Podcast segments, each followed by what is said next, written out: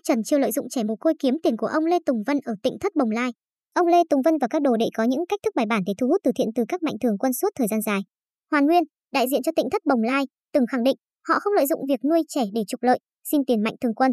Từ trước đến nay, chúng tôi chưa từng kêu gọi từ thiện ủng hộ các bé. Chỉ là sau chương trình Thách Thức Danh Hài, các bé được nhiều người mến mộ nên tôi có để số tài khoản dưới link YouTube. Ai thương thì người ta cho thôi. Trước tới nay, chúng tôi nhận nuôi trẻ mồ côi bị gia đình bỏ rơi. Trong đó, có trường hợp là những người vợ chồng ngoại tình, có con bên ngoài. Chúng tôi không nhận nuôi thì các bé sẽ bị bỏ lăn lóc, rất tội nghiệp. Hơn nữa, chúng tôi đang nuôi dạy các bé rất tốt. Các bé tại Tịnh Thất Bồng Lai luôn được dạy dỗ đàng hoàng, đạo đức là hàng đầu, có giờ thiền, giờ học riêng, vị này cho biết. Trong câu trả lời của Hoàng Nguyên phần nào tiết lộ hai cách thức chính mà cơ sở này thu hút tiền từ thiện ủng hộ từ các mạnh thường quân, đó là thông qua chương trình truyền hình và YouTube. Tham gia game show truyền hình. Đầu tiên phải kể đến là việc Tịnh Thất Bồng Lai luôn ý thức xây dựng hình ảnh trước cộng đồng một cách có tính toán. Cụ thể, năm hai nghìn không trăm mười bốn, đệ tử Lê Thanh Huyền Trân tham gia chương trình Giọng Hát Việt Nhí với trang phục tu hành, tự nhận là trẻ mồ côi ở Tịnh Thất Bồng Lai và đạt giải Á quân. Ba năm sau, hai người giới thiệu là tu sĩ Nhất Nguyên và Hoàng Nguyên tham gia cuộc thi hát bolero của đài truyền hình một tỉnh, cũng xuất hiện trong bộ đồ tu hành, giới thiệu là trẻ mồ côi, được thầy ông nội nhận nuôi. Liên tiếp hai năm sau đó, năm đứa trẻ được giới thiệu là trẻ mồ côi ở Tịnh Thất Bồng Lai đã tham gia hai mùa chương trình Thách Thức Danh Hài và đạt giải cao. Việc tham gia các cuộc thi tài năng âm nhạc là điều mà ông Lê Tùng Vân chú ý huấn luyện các đồ đệ của mình. Các tu sĩ tại đây đã được ông Lê Tùng Vân cho phát triển năng khiếu về ca hát, vẽ, văn thơ, thể hình. Ông Nhị Nguyên, đại diện Tịnh Thất Bồng Lai từng tiết lộ, ở nhà, các bé sẽ tham gia các lớp ngoại khóa do ông Lê Tùng Vân đứng lớp. Ông Nguyên cho biết, chúng tôi chia ra cho các bé thời khóa biểu để học đạo, học tiếng Anh, học kỹ năng, học nghệ thuật.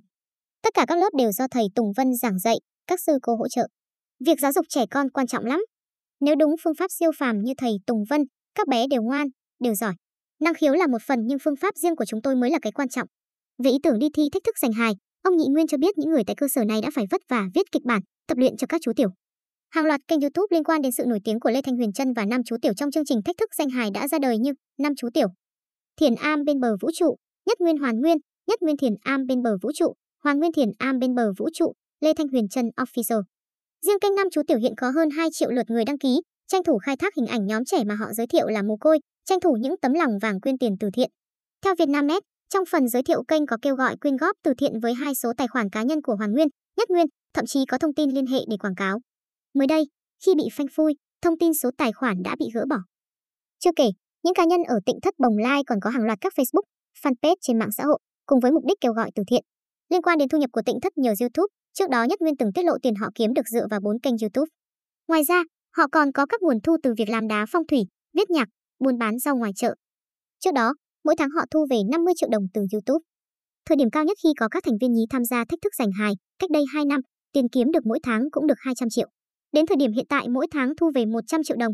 Thông qua YouTube, Tịnh Thất Bồng Lai giới thiệu qua về ba chiếc xe ô tô được tài trợ. Theo người này, hai chiếc xe ô tô năm chỗ cũ không đủ để đưa các chú tiểu đi học nên Tịnh Thất đã quyết định xin các nhà hảo tâm một chiếc xe chín chỗ mới. Sau đó, ông Lê Tùng Vân đã ra chiếu chỉ xem có xin được hỗ trợ không. Bên cạnh đó, Nhất Nguyên gửi lời cảm ơn tới một nữ mạnh thường quân bên Mỹ đã ủng hộ một trăm năm mươi triệu đồng. Thậm chí, người này còn tiết lộ nữ mạnh thường quân còn vô cùng hào phóng khi có sự kiện gì hay phải đi đâu xa, chỉ cần Tịnh Thất báo là mạnh thường quân này sẽ chi trả. Được biết, xe limousine chín chỗ đứng tên ông Lê Tùng Vân. Chiếc xe này do các thầy gọi điện xin riêng và chỉ ba mạnh thường quân quyên góp là đủ. Bởi ban đầu, các thầy dự tính sẽ xin nhiều người, xin chừng nào đủ mua xe thì thôi hoặc tính đến đường kêu gọi trên YouTube. Không chỉ khoe được tặng siêu xe trên YouTube, trước đó, các thành viên Tịnh Thất Bồng Lai còn thản nhiên khoe bốn chiếc iPhone mười hai Pro Max. Trong đó, ông Lê Tùng Vân sở hữu chiếc điện thoại có giá hơn ba mươi triệu đồng. Các thầy cũng không ít lần đăng tải hình ảnh thường xuyên tổ chức những buổi đi du lịch, nghỉ dưỡng cùng người hâm mộ tại các resort.